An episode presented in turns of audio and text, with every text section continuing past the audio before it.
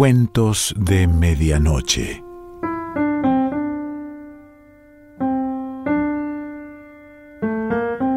El cuento de hoy se titula Recordando a Merton Bray y pertenece a Pedro Orgambide.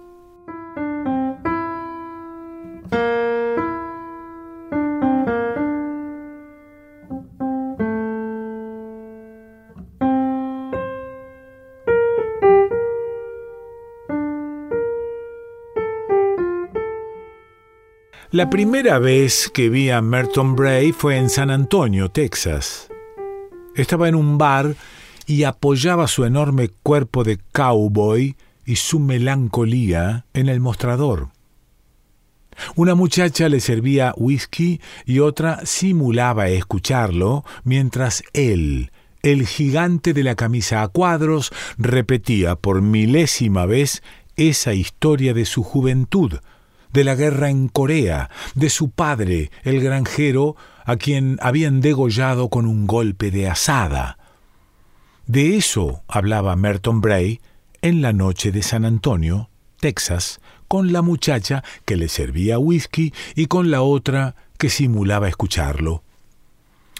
Un negro casi tan grande como Merton se interesó en la historia, pero Merton desvió los ojos hacia el vaso y los pechos de la muchacha que le servía whisky. El cansancio o la borrachera o el simple hecho de vivir de pronto pareció abrumar al pobre Merton, que movió la cabeza negando vaya a saber qué cosa, el malentendido de su propia existencia, como dijo después. ¿Y tú de dónde vienes? preguntó. Esa noche, en el bar, se habían reunido más de una docena de extranjeros y esa pregunta siempre inquieta del otro lado de la frontera. Pero yo tenía mis papeles en orden y había terminado de escribir mi nota sobre los espaldas mojadas, los indocumentados. ¿Y tú de dónde vienes? Oí que decía Merton con esa autoridad Insolencia, pensé, de los que están en su país y piden explicaciones a los otros, aunque tengan los papeles en orden y la piel blanca como cualquier gringo y hablen en inglés.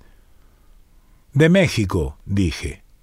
México, México, repitió Merton y sonrió amistoso, y pasó del inglés al español, un español muy suave, muy mexicano, que Merton hablaba muy bien, porque cruzaba con frecuencia la frontera.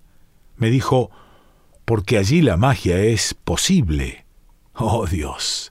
suspiró Merton, y su Dios pareció descender hasta el vaso de whisky. Me pidió que lo acompañara a beber. Acepté la invitación aunque en verdad deseaba regresar al hotel, dormir unas horas antes de ir al aeropuerto.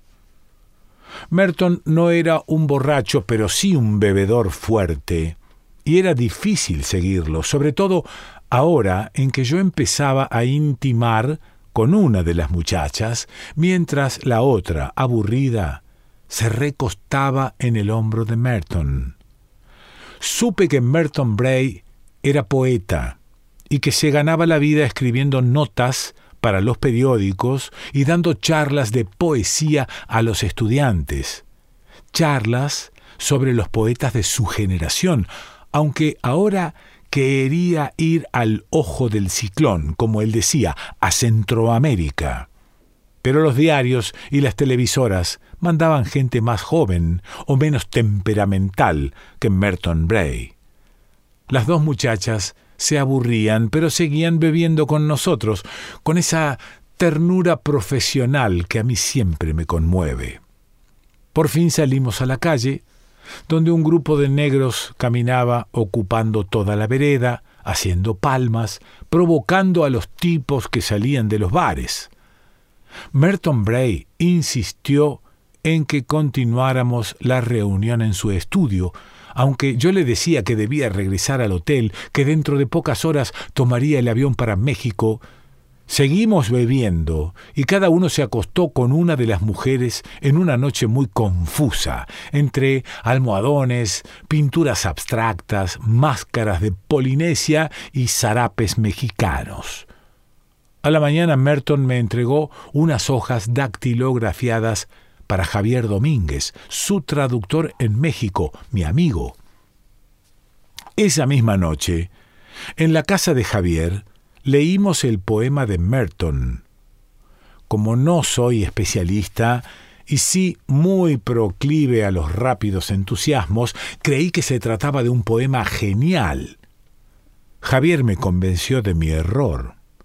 Me explicó que la originalidad de Merton era precisamente su falta de originalidad, el mezclar todo como en un cóctel, una buena medida de Pound, otra de Eliot, con bastante Hinsberg y desgraciadamente muy poco de Dylan Thomas, a quien Merton imitaba en su juventud. Pero escribe bien el cabrón. No canta mal la ranchera, bromeó Javier. Me dijo que Merton era un mexicano adoptivo, un tipo con suficiente dosis de locura como para amar a su manera a un país que no era el suyo. Algo bastante infrecuente, ¿no crees? Sobre todo en los pinches gringos que se sienten los amos del mundo. Pero no, soy injusto. Yo mismo estudié allí.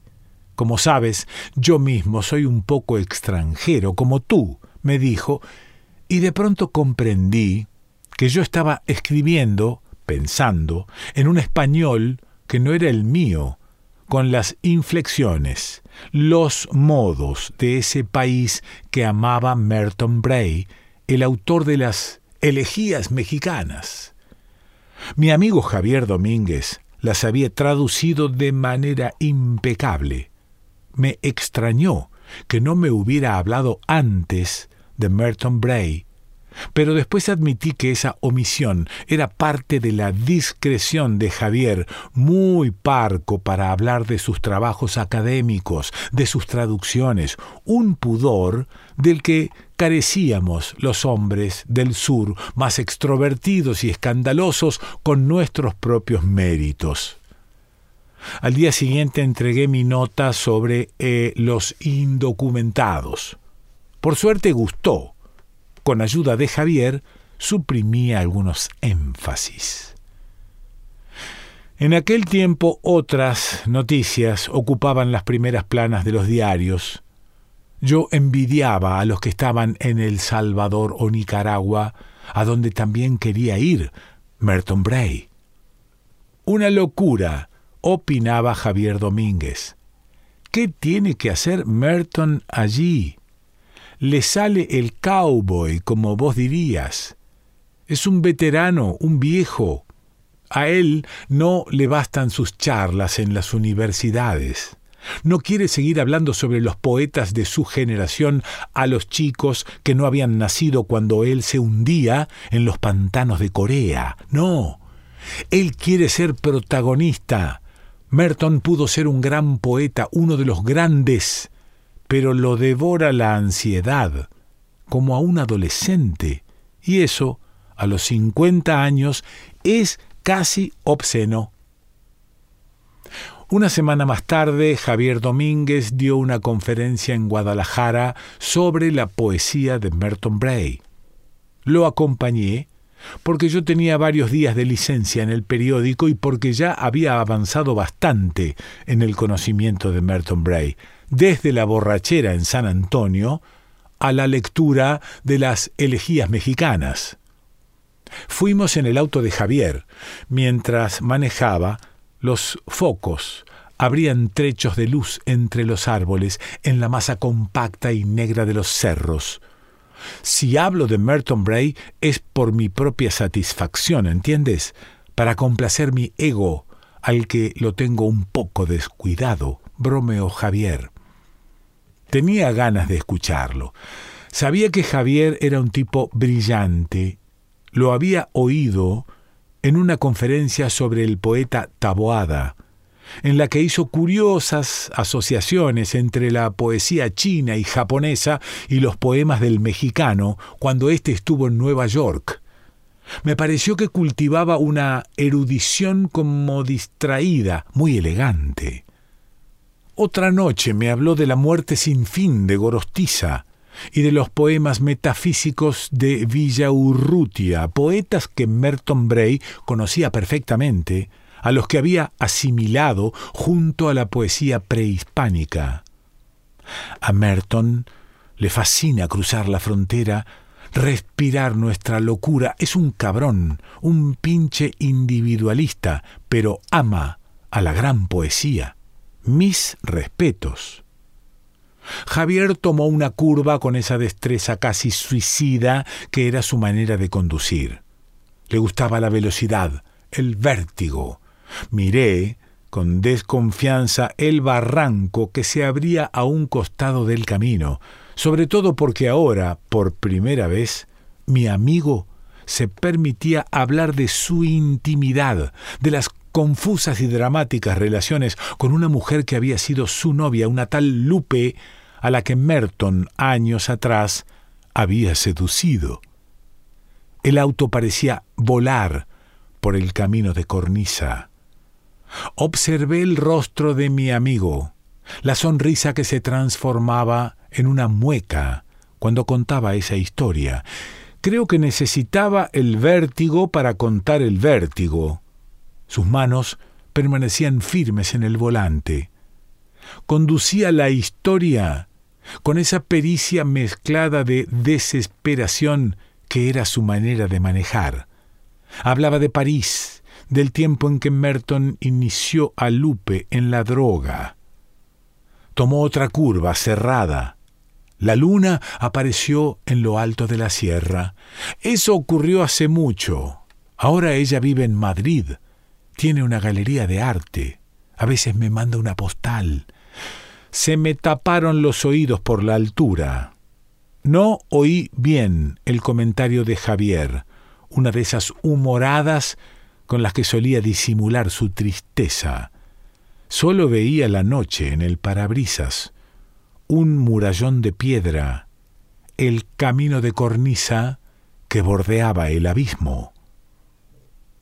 Merton caía en el abismo y veía su cabeza colgada como una enorme piña entre los árboles, y luego la cabeza se hacía pequeña como una pelota de béisbol en un horizonte de nopales.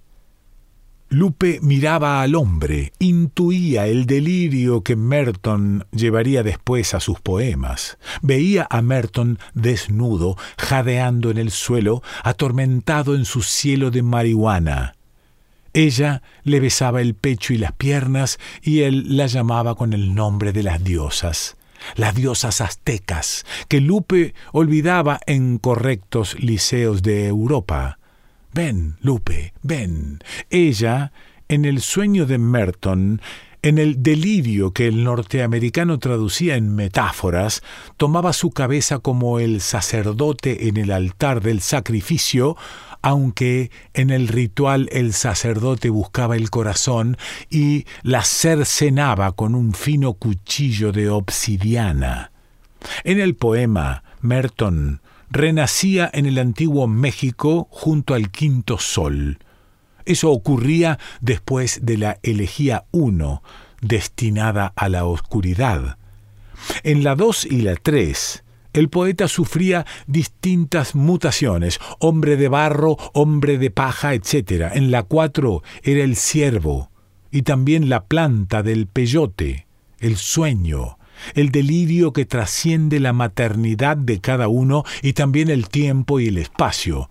En la 5 y 6, Merton Bray unía esas antiguas visiones a otras más cercanas, de tipo autobiográfico, la metralla de Corea, el feroz ruido del mundo, etc.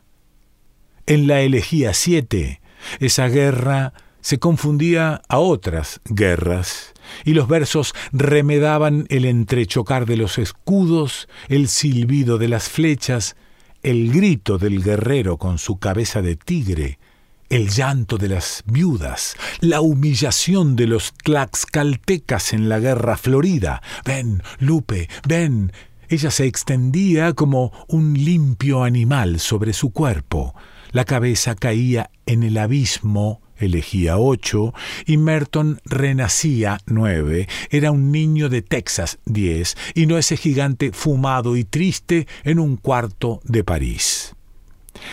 Otros cantos que Javier Domínguez tradujo con maestría interpolaban voces de los arrabales neoyorquinos con palabras en náhuatl, giros del inglés colonial con frases en español, un poco a la manera de Pound, como señaló Javier, sin aminorar por eso los valores de las elegías mexicanas de Merton Bray, una obra que, como decía mi amigo, mostraba la intención apocalíptica del poeta. La claridad del día era un borde dorado en la ventana del estudio de Merton en París. Lupe dormía. La pesadilla de la noche había pasado y sólo quedaba esa escritura de letra grande, los versos extendidos en largos períodos, la primera versión de las elegías mexicanas. Estaba en paz. Merton pensó que hasta podía olvidar las noticias de los diarios, esas amenazas de guerra otra vez, los discursos hipócritas de los políticos que seguían almacenando sus armas nucleares. Tal vez el mismo acto de escribir fuera un ademán inútil. Acarició el cuerpo de Lupe, ajeno a las tragedias de la humanidad, fiel a sí mismo. Ella, y sólo ella, podían curarlo de las pesadillas porque Merton continuaba soñando con Corea, con los rostros de esos hombres que habían sido sus amigos, sus compañeros de armas y que ahora se pudrían en la selva. Oh Dios, dijo Merton, y miró, maravillado, el cuerpo de la mujer, las hermosas tetas de la diosa mestiza educada en Europa. Al rato Lupe se levantó y preparó el café para los dos. Mi rey, debo volver a casa. Hoy regresa Javier de Marruecos. Javier chupó el limón y luego tomó un trago de tequila y se quedó mirando el amanecer sobre las rocas. Después dijo, Tú sabes lo que es esa enfermedad, los celos, el amor propio, toda esa basura. Nadie que yo sepa está libre de esos sentimientos. Solo los sabios. Pero Merton y yo no éramos sabios, sino dos machos peleando por una misma mujer. Yo lo quería a Merton Bray, a su poesía, la gran poesía, al hombre capaz de escribir un texto que fuera un poco más allá de su propia existencia, pero también quería a Lupe, ¿sabes? No de una manera extrema, como tal vez la quiso Merton Bray, sino a la manera decorosa y provinciana, como en los versos de López Velarde, de una manera cursi, si quieres, leyendo en la adolescencia los versos de Amado Nervo. Amaba a Lupe, sus buenos modales, su manera de hacer el amor con tanta cortesía, quiero decir gentilmente, con tanta delicadeza, aunque tal vez no fuera eso, o por lo menos no solamente eso, sino el noviazgo a los 16, 17, 18 años en Guanajuato. ¿Conoces Guanajuato, verdad? Una ciudad antigua, virreinal, muy nueva España, en la que la familia de Lupe y la mía vivieron durante siglos. Yo no sé si tú puedes entenderme, pero inténtalo. Allá en el sur, de donde tú vienes, una vieja familia tiene un siglo o dos, pero está mezclada con otras, con la gente que viene del mar, de la aventura. ¿Cómo explicarte? La familia de Lupe, como la mía, permaneció durante siglos fiel al honor, emparentada por viejos blasones. cierto sentido del honor a la española. Yo me reía de esas cosas, claro. Había estudiado en los Estados Unidos, hice mi maestría en Europa, pero de pronto cuando me enteré en París de la aventura de Lupe con Merton Bray, no pude soportarlo. Quiero decir, no pude soportarlo de una manera civilizada, moderna. Era como si estuviera en Guanajuato y recorriera sus túneles, no hay, sino siglos atrás, cuando los habitantes gritaban aguas y arrojaban los desperdicios a la calle, el orín, el estiércol que ahora caía sobre mí. Entiéndelo, trata de entender, amigo. Hubiera deseado vivir en ese tiempo y correr por los túneles de Guanajuato con la espada desenvainada. ¿Cómo lo oyes? Uno estudia en la universidad, aprende idiomas, pero un día solo quiere una espada y una muerte, la que le corresponde. Créeme, no era una cuestión de machismo, al menos no solamente eso, sino del viejo y mancillado honor en el que creía no creer. Fíjate, algo superior a mis convicciones. No fue difícil encontrar a Merton. Estaba en el café de siempre, mirando pasar a los turistas. No pareció sorprenderse cuando le disparé. En la cárcel, Javier Domínguez realizó las traducciones de las elegías mexicanas de Merton Bray que le dieron cierto prestigio académico. Fue un tiempo tranquilo que Javier recuerda con gratitud.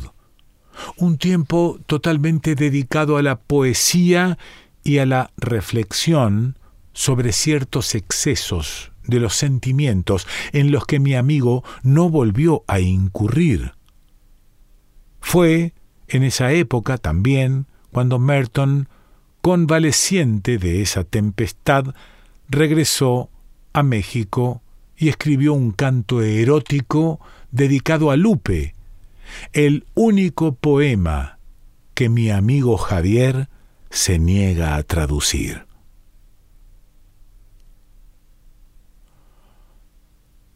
Pedro Orgambide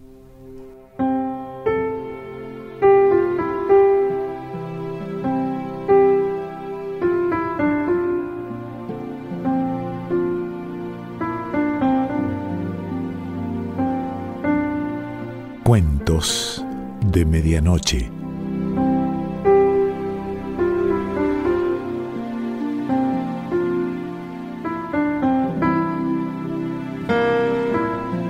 Selección Pancho Mondino.